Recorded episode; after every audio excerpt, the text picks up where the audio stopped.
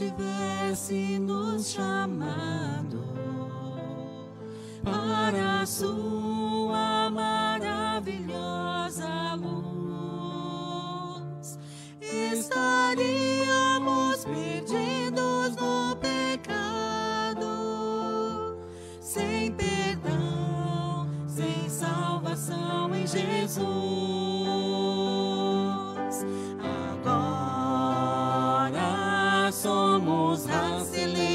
De Deus, povo escolhido, chamados filhos seus.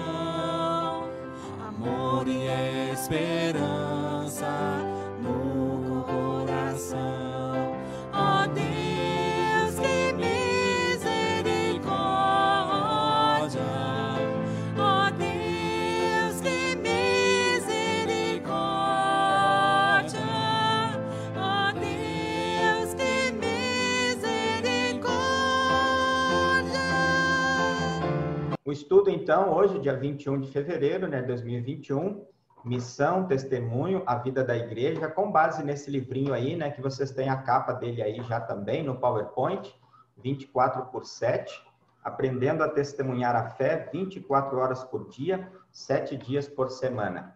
Essa música que a gente acabou de cantar e ouvir, ela dá um início muito interessante, né, para a nossa reflexão dessa tarde e de todo o livro, né, que nós vamos estudar. Ela começa falando da misericórdia de Deus, né? E a misericórdia de Deus na nossa vida, ela é tão grande que nos chamou das trevas do pecado, né? E nos deu a certeza da salvação em Cristo Jesus. Nos colocou na luz de Cristo. E por causa dessa luz, agora nós temos a certeza da vida eterna. Sozinhos a gente não conseguiria fazer nada disso. Mas Jesus teve muito amor por nós, ao ponto de morrer na cruz e ressuscitar. E assim nós somos novas criaturas. Né? Pessoas agora que é, vão levar este evangelho, esta boa nova, esta boa notícia a todas as pessoas.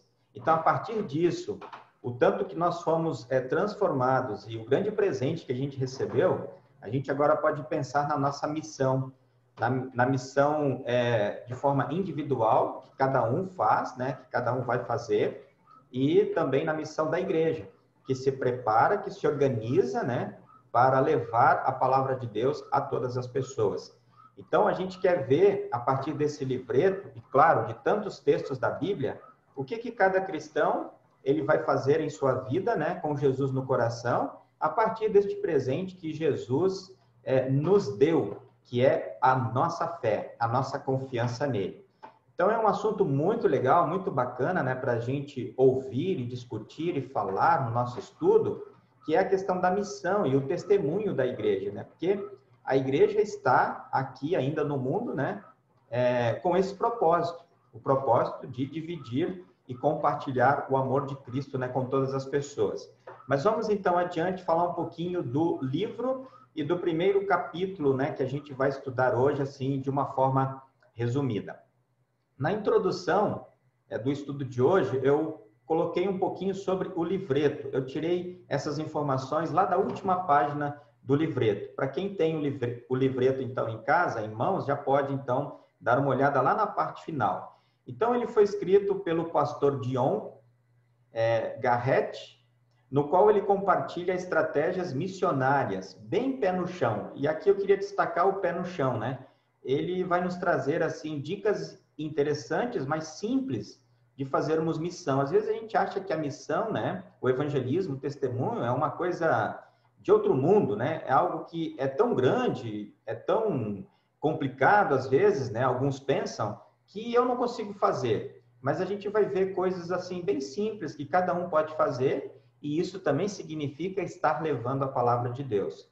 Então, é, estratégias missionárias, é, bem pé no chão, para levar o evangelho às pessoas que estão nas ruas, com as quais encontramos. Né? Então, no dia a dia, a gente se encontra com pessoas. E aí, seja vizinhos, amigos e talvez alguém da nossa própria igreja. Olha que interessante, né? Uma missão interna, uma missão dentro da própria igreja. Isso é algo também né, que a gente precisa pensar. É, às vezes a gente quer ir para o outro lado do mundo e, na verdade, a igreja organizada, ela pode e faz isso. Mas eu, individualmente, talvez é, vou me encontrar com um irmão na fé que já não está mais caminhando conosco na igreja. E aí eu posso falar novamente para ele de Jesus. Quem sabe, numa outra situação, eu possa estar é, precisando, né, de que alguém fale para mim, porque talvez eu possa me desviar, eu possa não estar mais no caminho de Jesus. A gente não sabe, o apóstolo Paulo disse, né, aquele que está de pé, veja que não caia. Então, é, a missão, ela acontece de uma forma simples, é, próximo da gente, com pessoas que talvez a gente nem imagina que estejam precisando, né, da palavra de Deus. Por exemplo, os nossos vizinhos, né? Às vezes a gente nem tem muito contato com os vizinhos. E às vezes tem um contato mínimo, mas não quer entrar nesse detalhe da igreja. Às vezes tem amigos, né, que a gente pensa assim, para preservar a amizade, eu não vou falar da igreja. Então tem vários aspectos que o pastor traz para a gente, para nossa reflexão, para que a gente possa então assim é, olhar com carinho e tentar ver onde eu posso ser um missionário, onde eu posso dar o meu testemunho. E aí o pastor John ele escreve, né? Viver a fé 24 por 7 não se trata de mudar drasticamente a sua vida. Trata-se de deixar Deus ser Deus na rotina de sua vida. Esta mesma vida que você está vivendo.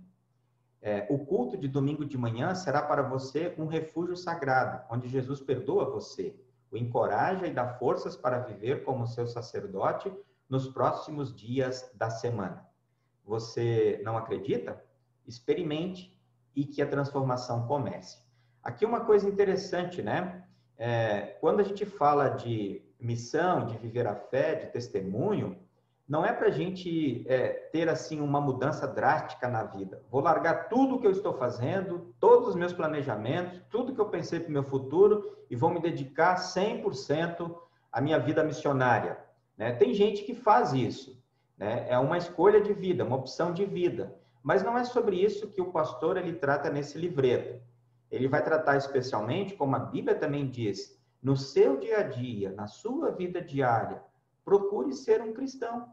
Procure falar de Jesus quando a oportunidade aparecer.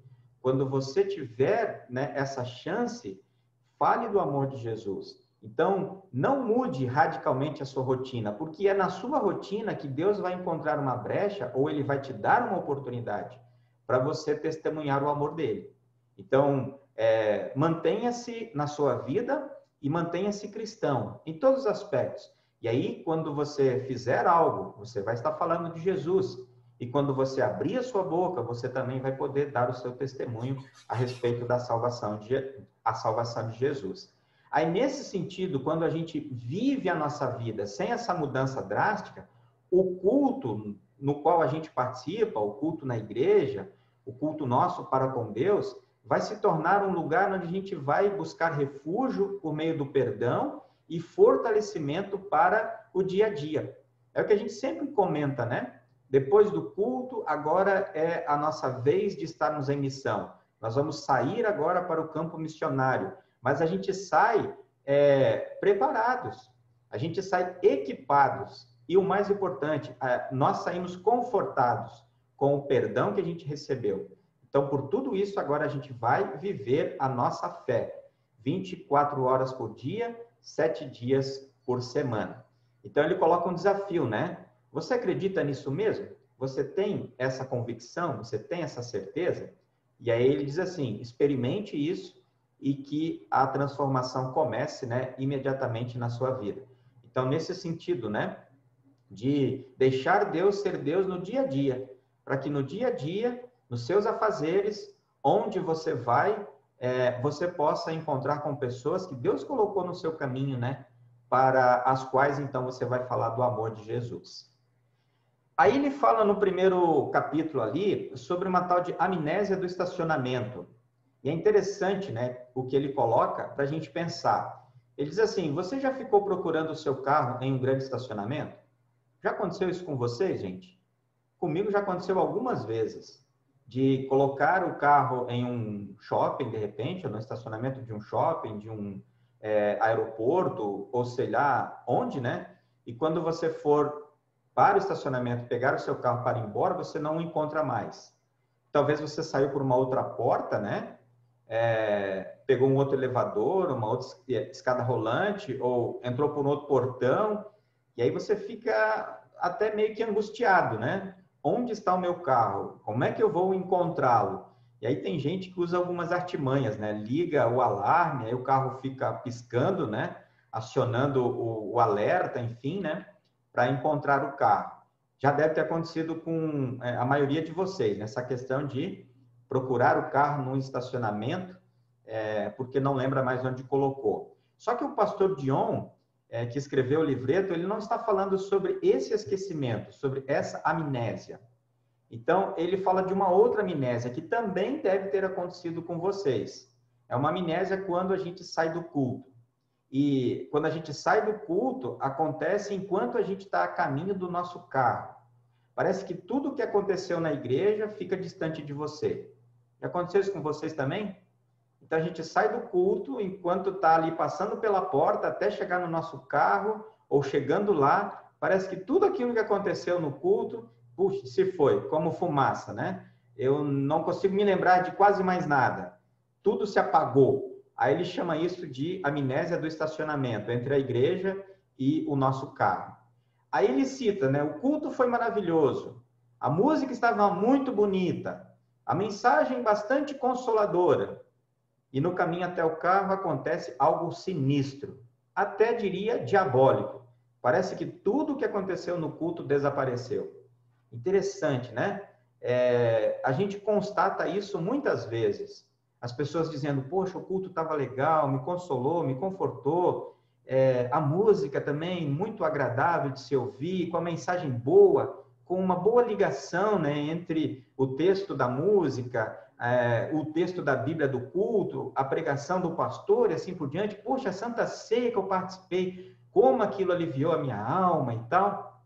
Mas enquanto a gente vai para o nosso carro, tudo se foi. Aí você começa a pensar, quando você chega no seu carro, no almoço, nas tarefas. Alguém de vocês hoje já pensou no almoço de amanhã? Sejam sinceros. às vezes a gente fica, né? O que a gente vai comer amanhã? Tem que, às vezes, começar a fazer hoje. E aí a gente fica pensando. Tem gente que chega no culto e aí já pensa no que fazer no almoço, ou no que já adiantou e no que precisa fazer ainda, porque talvez vai receber uma visita e tudo mais, né? Essas coisas acontecem. A gente fica pensando nas tarefas, nas tarefas que nós vamos ter que enfrentar a partir do momento que terminou o culto durante aquela semana. Quanta coisa eu tenho para fazer. É, tem coisas que eu não consegui fazer, deixei de fazer, muita coisa se acumulou. Aquilo fica povoando né, a nossa mente, o nosso coração. Na semana de trabalho né, que a gente vai ter pela frente, tem domingos que você já consegue enxergar a semana de trabalho, não é verdade? Você às vezes pensa assim: essa semana vai ser difícil. Parece que a gente consegue já enxergar o futuro, né? A semana que eu tenho pela frente, os compromissos que eu tenho serão complicados e a gente sofre é, antecipadamente. As crianças aí no carro começam a discutir, começam a brigar, para quem tem filho, né? Os afazeres passam a povoar a nossa mente e coração. E aí, a gente se depara com o culto acabou. Bem-vindo de volta à vida normal. Então, naquele momento, quando tudo isso passa pela nossa cabeça e parece que a gente esqueceu tudo o que aconteceu no culto, ele de fato, de alguma forma, parece que acabou. E aí a gente volta à nossa vida normal. E aqui, gente, eu faço um, um comentário assim, que não está no estudo, mas eu acho que é legal a gente pensar. Por isso que nós temos culto toda a semana, por causa da nossa necessidade de estarmos no culto. Porque o culto é um momento maravilhoso na vida da igreja e na vida de cada cristão. Só que é, ele passa tão rápido que às vezes a gente fica com a impressão de que a gente nem foi. E aí a gente volta a, a o nosso pensamento, né, dizendo que, poxa, isso infelizmente acontece mesmo com o ser humano. O ser humano é assim. E algo tão importante, às vezes, se esvazia tão rapidamente. E aí a gente pega numa outra coisa. É uma vez por semana. Parece que é muito, mas pela importância do culto, é muito pouco. Mas enfim, é como a gente se organizou. Mais do que isso, eu acho que é, tem algumas dificuldades, porque às vezes a gente vai entrar num ativismo também. Mas se a gente tem uma vez por semana, que aproveitemos nessa uma vez aquele momento do culto, porque é essencial para nós. Aí continuando, certamente sabemos que o cristão, que ser cristão significa mais do que participar de uma hora de culto por semana. Não é só aquele momento, né? Não é só aquela uma hora, uma hora e meia, uma hora e quarenta, enfim, né, do nosso culto. É muito mais do que isso. Vai se estende, né, por toda a nossa vida. Aliás, será que não é somente isso? participar de uma hora e meia de culto semanalmente que estamos fazendo? Será que a vida cristã não é só isso? Ou não deveria ser só isso? Porque muita gente pensa que é só isso. A minha vida cristã é naquele momento dentro da igreja. Isso é tudo na minha vida com Deus? Será que só o culto é tudo? Pronto, ali então acabou tudo, não tem mais nada? não tem uma outra oportunidade, não tem um outro encontro, assim por diante.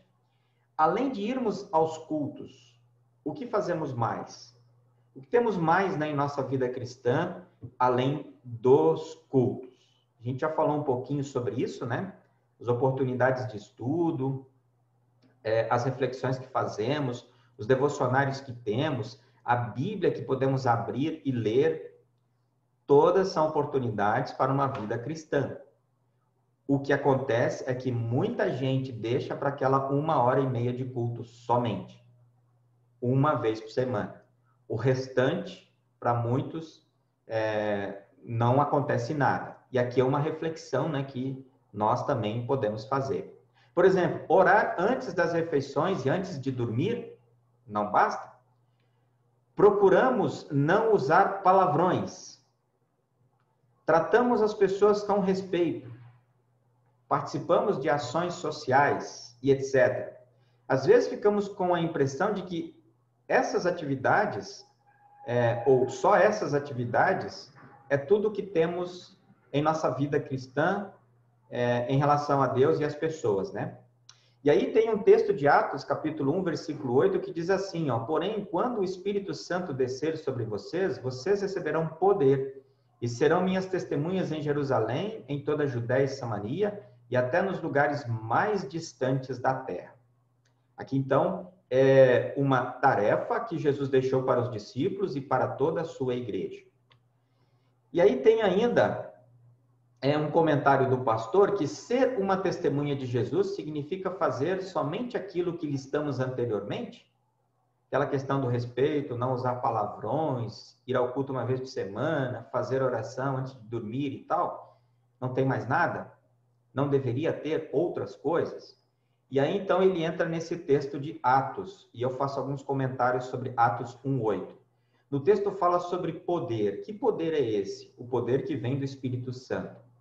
Então Jesus disse que quando ele é, voltou para o céu, ele enviaria, como enviou, o Espírito Santo para a igreja. Então, no Pentecostes, o Espírito Santo veio e é ele quem concede força sobre-humana, quer dizer, uma força divina, né? Que capacita a igreja a cumprir os mandamentos de Deus. Então, é, os mandamentos de Deus, eles estão, né, para toda a igreja, para todos nós, e o nosso objetivo é seguir esta lei de Deus. Nem sempre conseguimos, mas o Espírito Santo nos capacita para é, vivermos, né, segundo a vontade de Deus. E quando nós erramos, ele aponta o nosso pecado e nos leva para o perdão de Jesus e nós tentamos novamente. E aí, então, esse poder que o Espírito Santo nos dá é para que a gente cresça na fé. E crescer na fé significa estar é, em missão. E aí a gente aprende que o Espírito Santo ele é fundamental para a tarefa da missão. Ele veio sobre os discípulos e sobre cada um de nós no dia do nosso batismo, quando nós ouvimos a palavra, e continua vindo, né, pela palavra, batismo e santa ceia. E é ele quem nos motiva a irmos e falarmos da palavra de Deus a todas as pessoas. O Espírito Santo capacita os discípulos a encherem o mundo com o evangelho da salvação.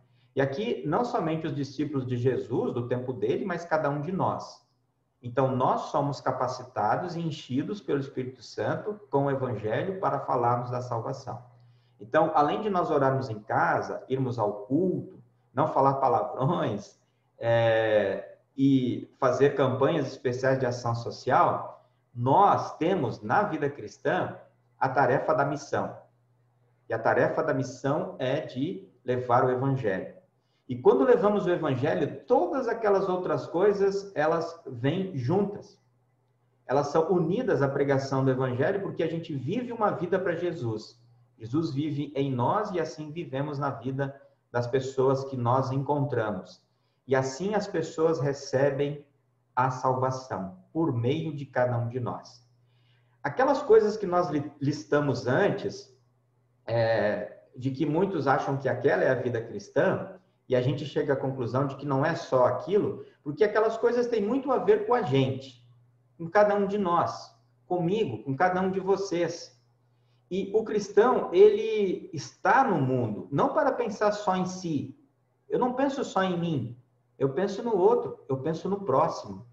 Porque os mandamentos de Deus são claros, né? Os mandamentos que dizem para amá-lo, amar a Deus acima de tudo, e ao próximo como a nós mesmos. Então, nessa relação para com o próximo, nós temos essa preocupação missionária de mostrar então a nossa fé, a fé em Jesus, para as outras pessoas também. Então, as outras coisas que fazemos, que fazem parte da vida cristã, fazer oração, estudar a Bíblia, participar do culto, assim, assim, assado, fazem parte também, mas é algo muito particular. É para mim. E aquelas coisas nos servem, me servem para me fortalecer. E aí o trabalho missionário vai acontecer lá fora, no campo, na minha vida cotidiana, em relação às outras pessoas. Então eu penso em mim e penso nos outros também.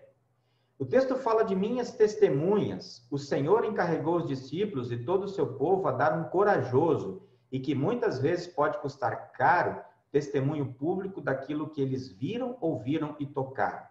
Aqui tem esse parêntese aí que é bem interessante, que nós temos essa incumbência que foi dada por Jesus, é uma tarefa da igreja. Vão, semeiem, é, compartilhem, dividem, dividam o evangelho. E esse testemunho, muitas vezes, pode nos custar caro, é, porque é, existe, às vezes, uma relação de, de, de muita animosidade, né, contra Jesus, contra o evangelho e contra a igreja. E às vezes é, a pessoa está tão fechada para o evangelho que, é, por mais que a gente fale, por mais que a gente faça, ela não quer saber. E às vezes pode acontecer, por exemplo, uma briga. Não sei se vocês já escutaram de algum amigo, de algum parente, quando você vai falar para ele da igreja, ou de Jesus, ou da Bíblia, ele retruca você e diz assim: lá vem você de novo falar de igreja? Lá vem você de novo falar de Bíblia? Vamos falar de outra coisa, você só fala sobre isso. O seu assunto é só esse. E aí a gente se torna, às vezes, para essa pessoa, é, alguém chato, né? Que é, no momento causa até uma ruptura. Então, é, e aí nós precisamos ver a melhor forma, né? O melhor momento para se falar. Por causa disso, a gente não vai falar? É, não, nós precisamos falar. Só aí o detalhe importante é a gente encontrar a forma certa e o momento certo. De nós, então, aos poucos, falarmos para essa pessoa do amor de Jesus, para que ela, de repente, volte para o convívio e contato com Cristo, dando o nosso testemunho da importância de Jesus estar continuamente presente né, em nossa vida. Para muitos cristãos, o testemunho custou a vida. Muitos foram mortos né, por causa do seu testemunho. Foram ameaçados de morte e, não negando a sua fé, eles foram mortos, jogados em fogueiras, mortos com pedras, crucificados de cabeça para baixo. Hoje em dia, ainda muita gente está morrendo em função desse testemunho. Né? É, esse não é o nosso caso ainda.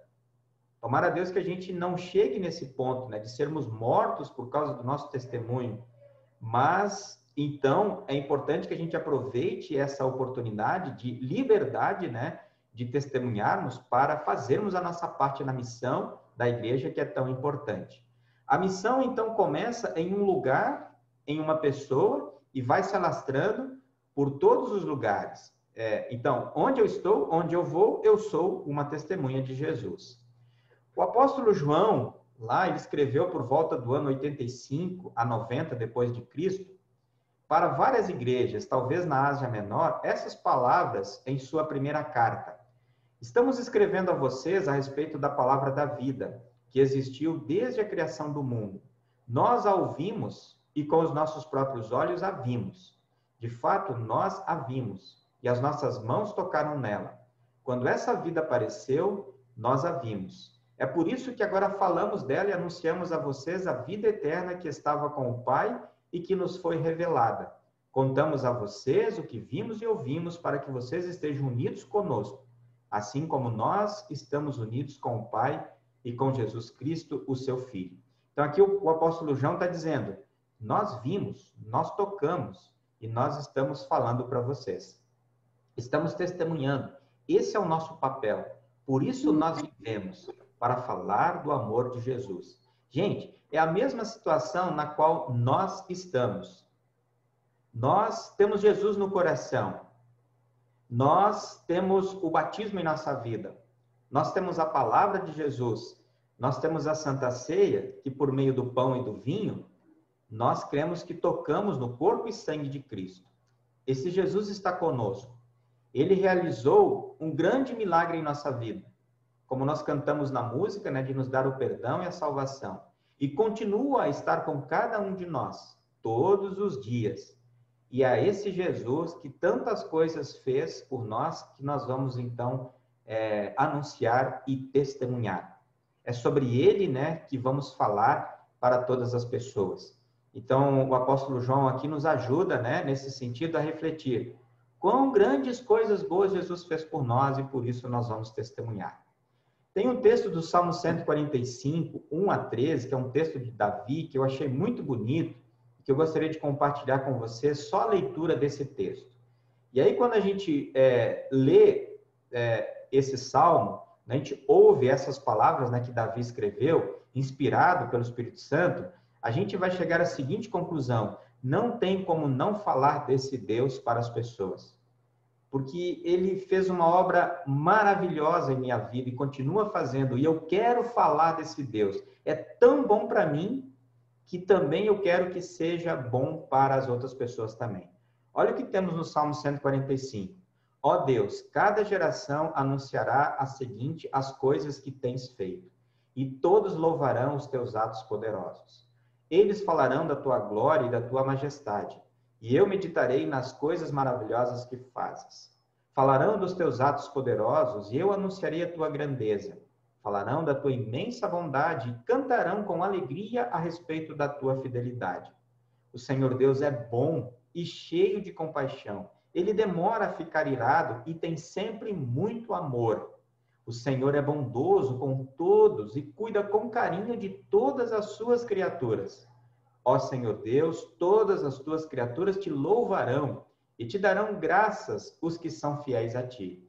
Todos falarão da glória do teu reino e contarão a respeito do teu poder, para que todos os povos conheçam os teus atos poderosos e a grandeza e a glória do teu reino. O teu reino é eterno e tu és rei para sempre. O Senhor Deus sempre cumpre o que promete. Ele é fiel em tudo o que faz. Então, nós temos aqui palavras, atos, ações de Deus que nos incentivam para a nossa missão. Então, Deus é tudo em nossa vida e o nome dele nós vamos testemunhar. Lutero ele coloca o seguinte: dar testemunho nada mais é do que a palavra de Deus falada por pessoas e anjos, a qual chama a fé. Então vejam, o que a gente prega, o que a gente fala, palavra que a gente testemunha, chama as pessoas à fé em Jesus. O texto de Atos fala de confins da terra, e o relato da missão da igreja aponta para Roma, nos capítulos 27 e 28 de Atos.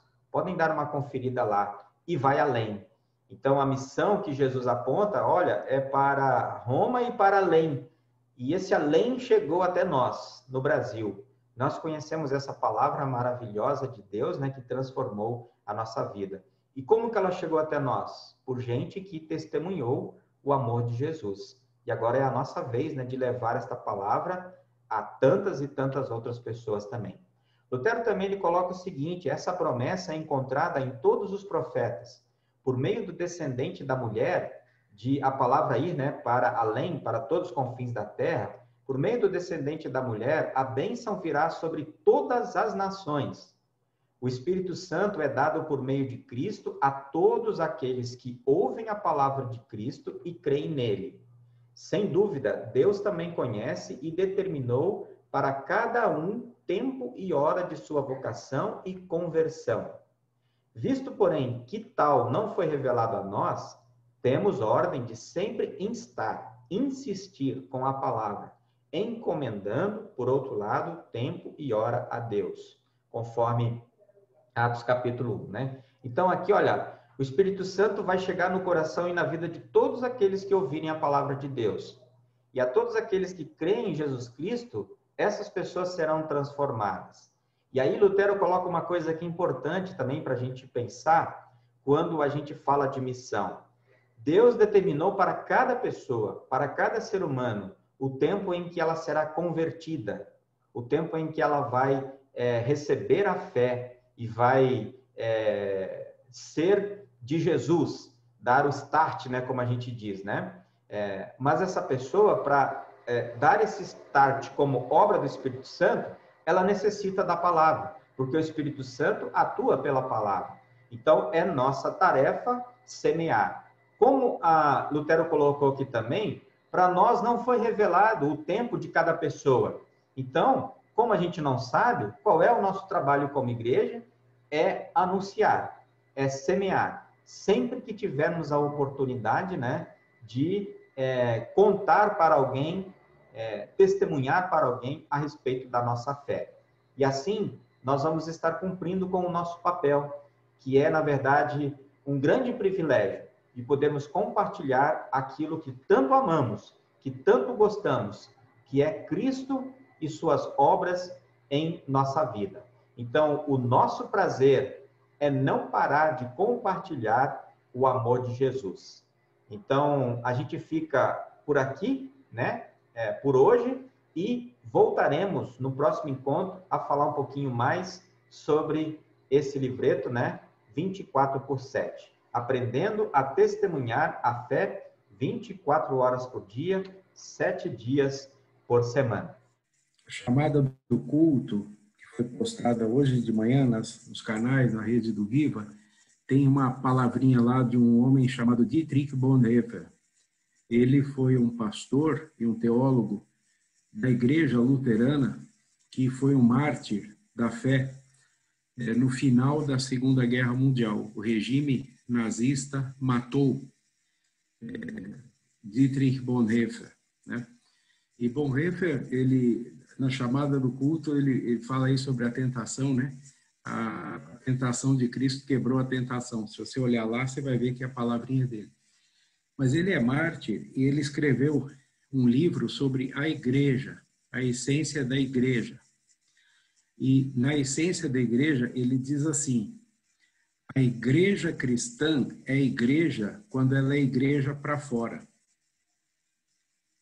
A igreja cristã é igreja quando ela é igreja para fora. Ele está falando sobre isso justamente no contexto do que Jesus fala, que você não acende uma lanterna e coloca debaixo de um, um lugar para esconder a luz. Não, você acende a lanterna para iluminar. A igreja é a igreja quando ela ilumina, né? Então, tudo que a gente faz, seja o acolhimento de uma pessoa nova no culto, né? como é bom a gente ser bem recebido, seja é, postar um versículo bíblico para alguém, ou compartilhar, olha, o culto, o culto está acontecendo, isso tudo faz com que a gente seja igreja. Agora, quando a gente esconde a fé e guarda essa fé, essa confiança só para nós, a gente deveria se perguntar, né, como o Dietrich Bonhoeffer certamente fez, se nós ainda somos igreja. Eu acho que a Redentora é igreja, sim. Nós somos e procuramos ser cada vez mais é, acolhedores e boas testemunhas. Podemos fazer mais? Podemos. Eu acho que esse estudo vai nos ajudar nisso. Obrigado. E uma outra coisa, a questão de sermos missionários, né? Todo o cristão, ele é missionário, ele é uma testemunha. Então, do nosso jeito, de como Deus nos fez, dos dons que Ele nos deu, nós somos testemunhas, nós somos pessoas missionárias. É desde o dia do nosso batismo e desde o dia que a gente conheceu Jesus, ouvindo a palavra e assim por diante. E agora a gente alimenta isso, né? Nesse trabalho tão bonito de como o pastor Paulo é, é, reforçou, né? De sair. Nós precisamos sair dos muros da Redentor para ir para o mundo. Dentro dos muros da Redentora, a gente se fortalece. Fora dele, a gente faz o nosso trabalho que Jesus nos deixou. Vamos ser testemunhas. Vamos levar o amor de Jesus. Porque enquanto a gente não fizer isso, enquanto todo mundo não ouvir sobre, sobre o amor de Jesus, ele não vai voltar. Então a gente tem que correr para fazer isso quanto antes. A gente não ora, né? Vem Senhor Jesus. Então vamos fazer para que Jesus volte logo, porque no céu vai ser muito melhor do que a gente tem aqui. Né? Então, todos nós somos missionários a cada instante da nossa vida. Quando você abre o olho, quando você acorda de manhã, você já é um missionário e você começa com a sua família. Depois se amplia para as pessoas do seu emprego e assim vai. Então é muito importante te lembrar disso, né? Por isso esse livro ele é, é importante, nos ajuda, nos faz lembrar de tudo isso, né? Valeu.